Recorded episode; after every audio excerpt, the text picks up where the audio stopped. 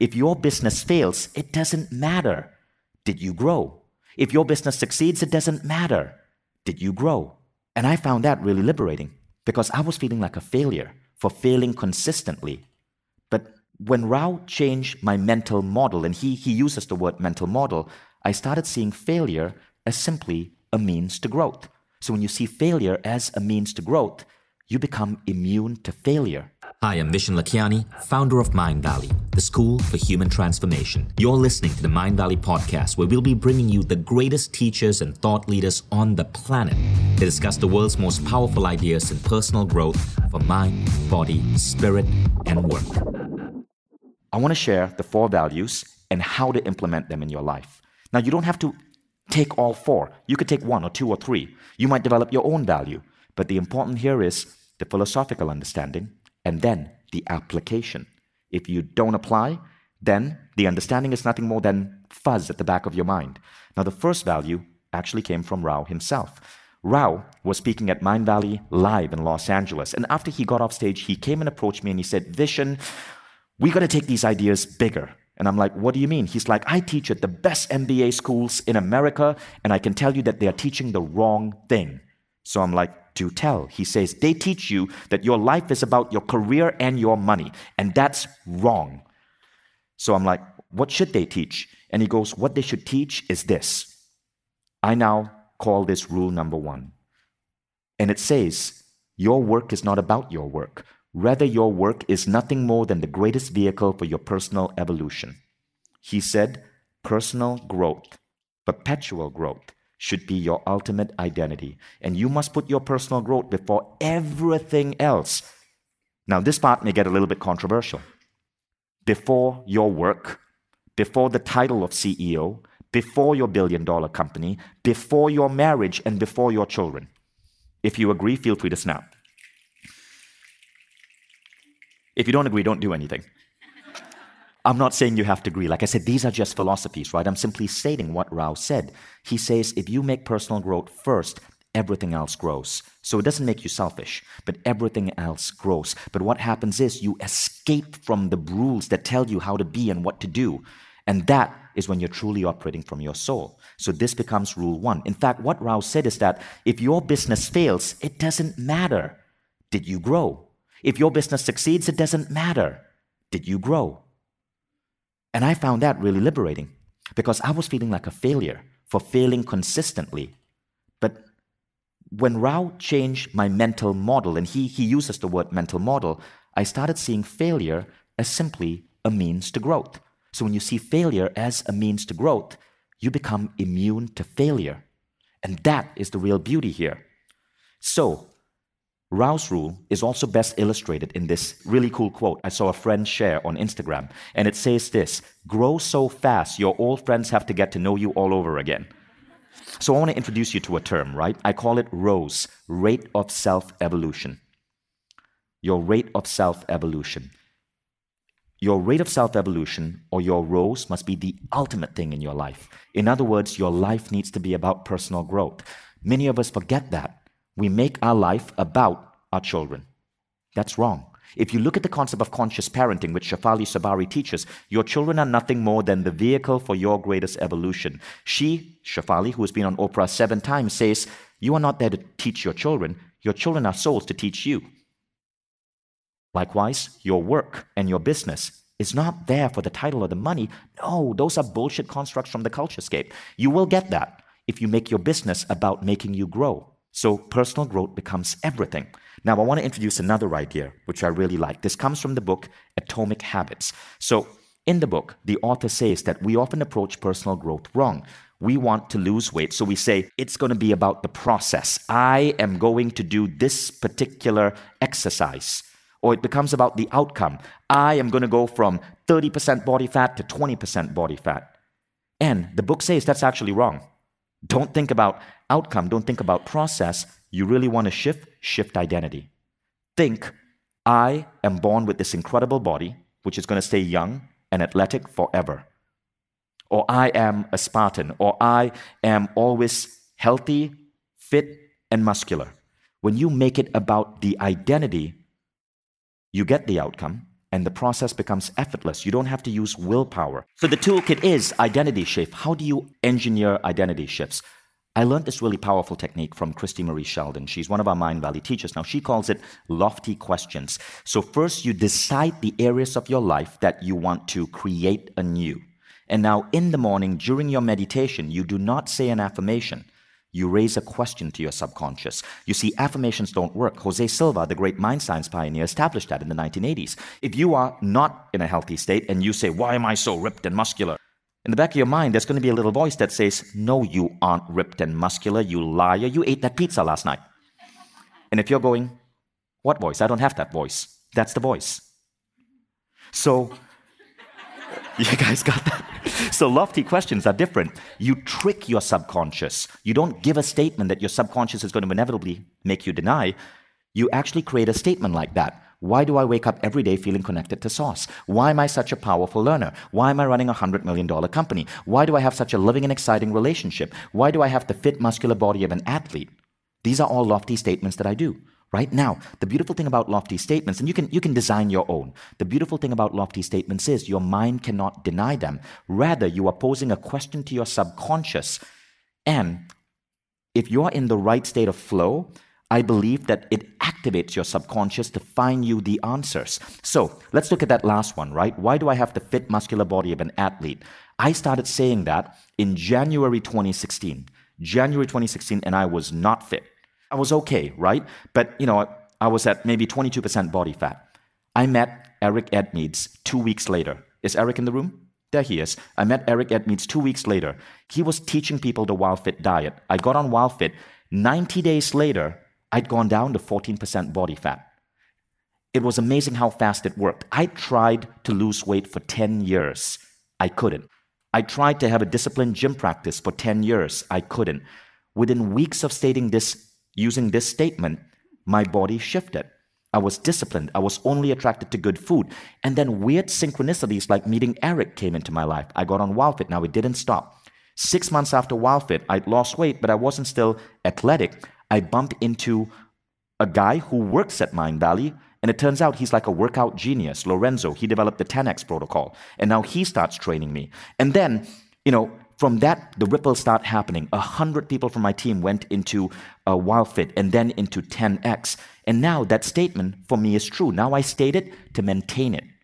So it's crazy how when you shift your identity at a subconscious level, the world shifts. But remember what Michael Beckwith said the law of attraction is incomplete. It's really the law of resonance. When you change who you are, the world will shift to make, to ensure that who you are is true. So it starts inside. Don't think attraction, think resonance. So that was value number one. But you get there when you embrace personal growth as the number one thing. So I want to encourage you to try the lofty questions exercise. If you want to go deeper, get on Google, just search for lofty questions, Mindvalley. You'll find a free five minute video on it. Now, the second thing is envisioning. Being dedicated to your personal growth is amazing. But how many people do we know who have great bodies or who spend so much time meditating, but they are broke? They're not contributing to the world.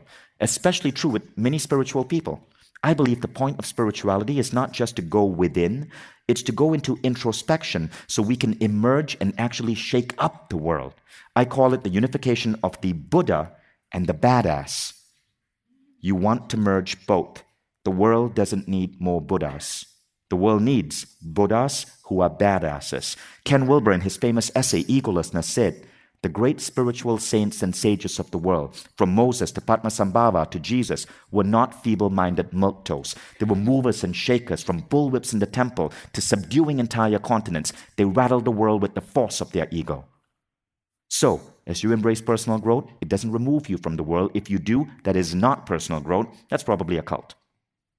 You want to embrace personal growth where you worship the Buddha, you go within, but you use the insight, the Satori moments, the intuition from that to get out there and fucking shake up the world. Agree? So, this gives us rule number two dream big. And when you dream big, the problems become small. Too many people in the world are worried about stupid small shit.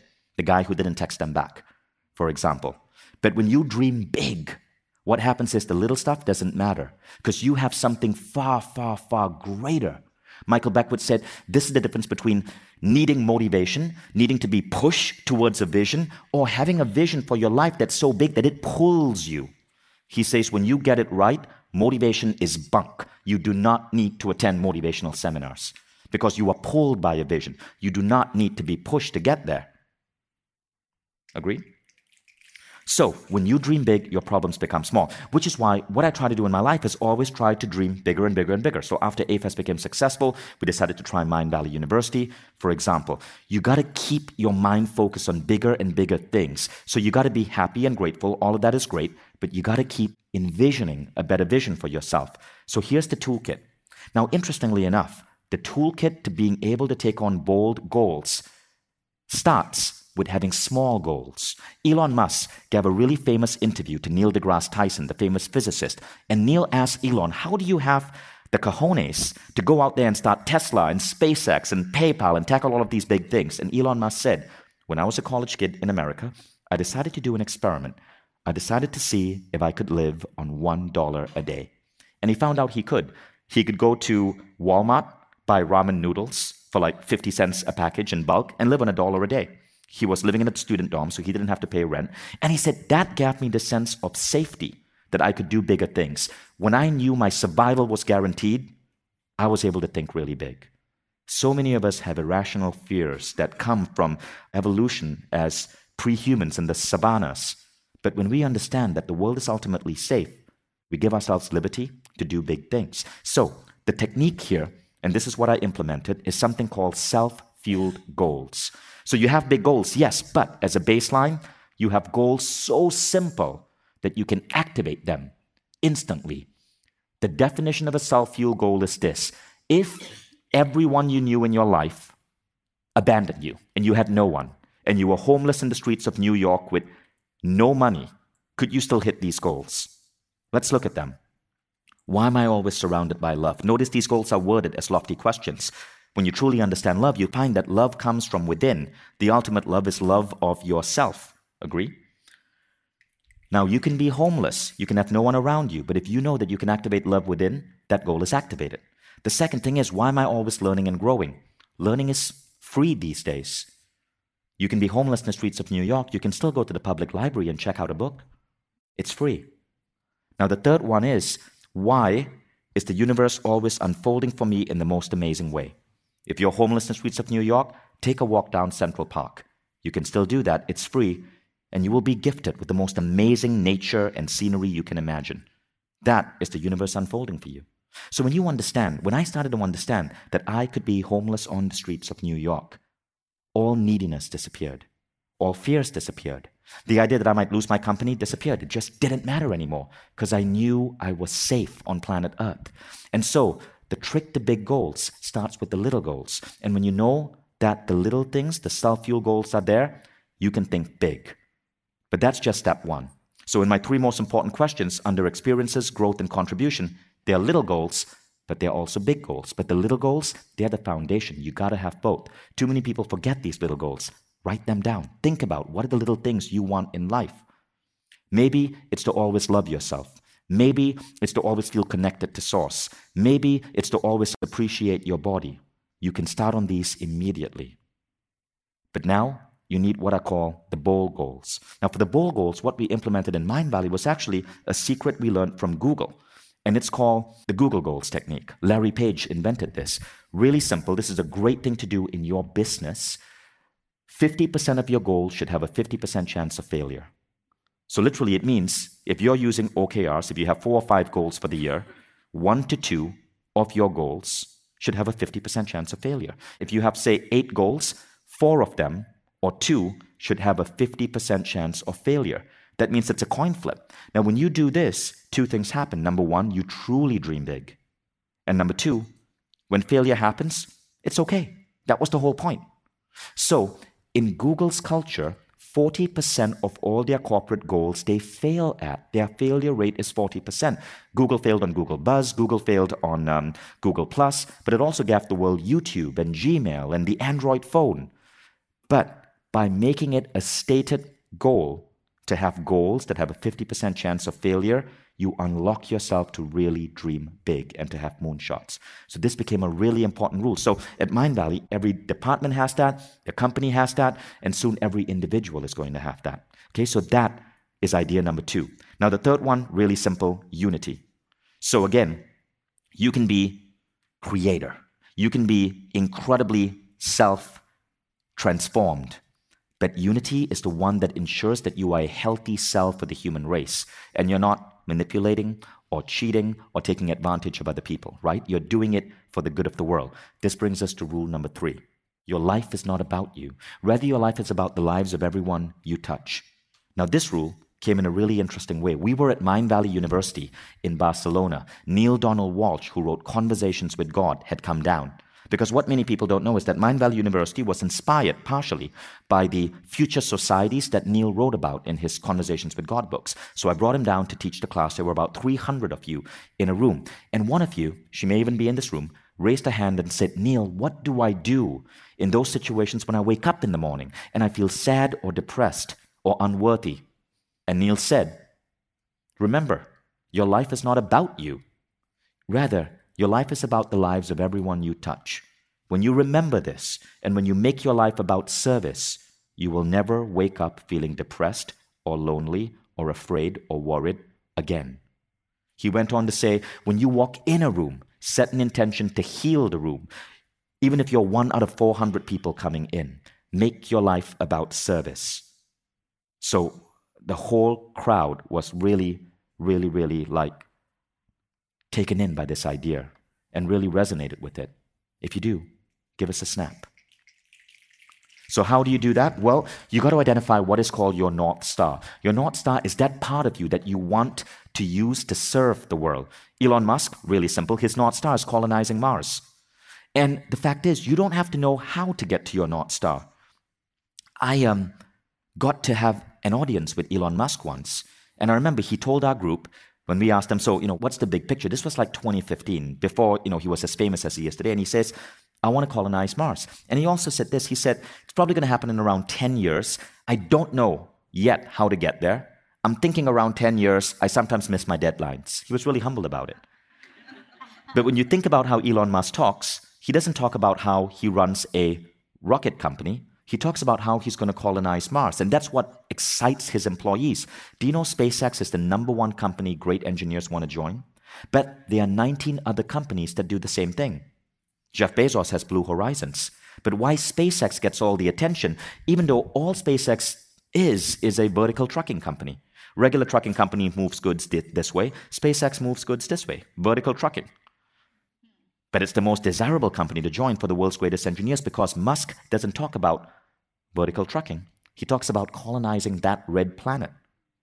You see, the secret here is to always have a frame of reference where you imagine your life 10 years ahead for your business, for your craft. So I started something really interesting. When people would ask me, What did Mindvalley do? I actually would not talk about what we were doing now, I would talk about what we were doing in the future.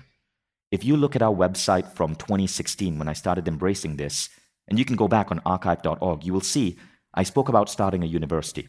I spoke about going into health. All of that happened. WildFit, Mindvalley University. I spoke about what wanted to happen 10 years in the future. What's funny about this is when you speak about the future as if it's now, people want to follow you. Customers want to buy from you. People want to be part of this future. And it's okay if you fail, because remember, 50% of your goals are supposed to have a 50% chance of failure anyway. And I state that. I'm like, all right, this is the future I'm going to build, but um, half of it is not going to happen. Do you want in? And people want in. So, this is one of the most amazing things. It is the power of speaking about your life and what you're doing 10 years into the future. Try it tonight. When somebody asks you, you know, that awkward question, what do you do? Pretend. So, how do you embrace this future thinking and how do you bring this into your company? Now, there is a trick to it, right? The future that you want to build has to be a future that supports unity.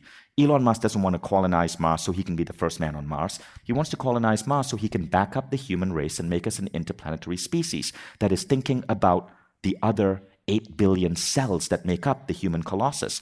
That's how you want to talk about the future. Now, maybe you run a company that is not working on something that bold and ambitious. Srikumar Rao once told me about a story where he was teaching a class and the CEO in the class ran a company that manufactured window glass. And the CEO said, Sri Kumar, how do I speak about 10 years in the future? All I do is provide a commodity that's glass.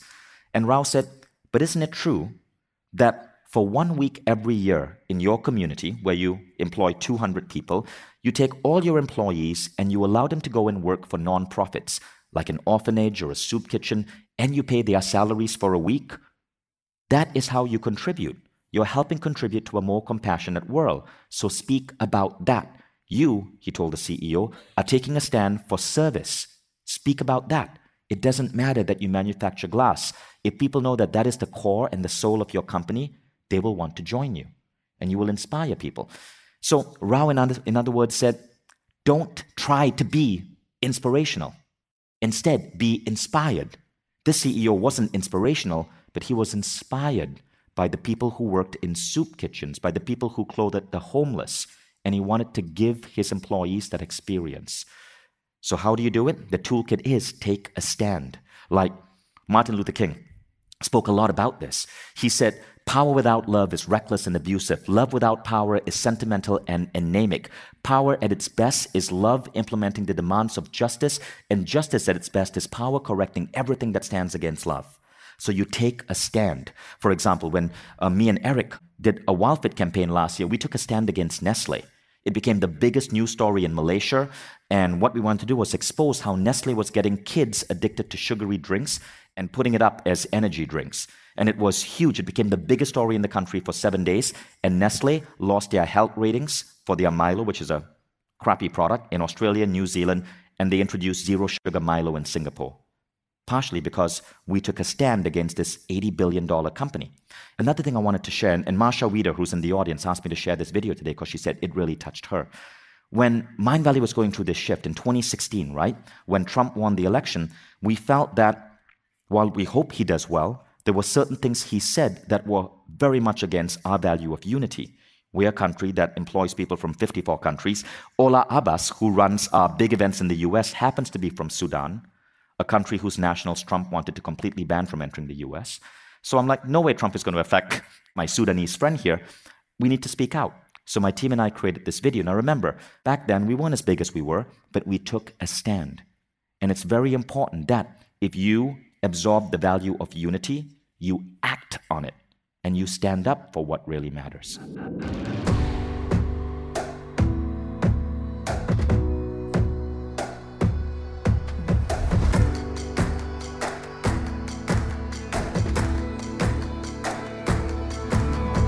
I'm Vishen Lakhiani, and this is the Mindvalley Podcast.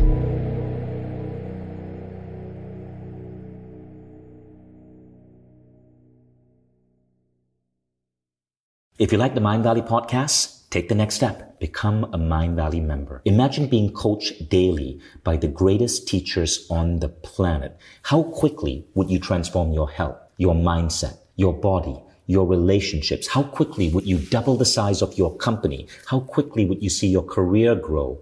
How quickly would you eliminate any limiting belief that's holding you back and manifest a life that you once thought beyond your dreams? When you become a member, you don't just get access to the greatest education in the world. You become part of a community of 150,000 of the most incredible people dedicated to personal growth.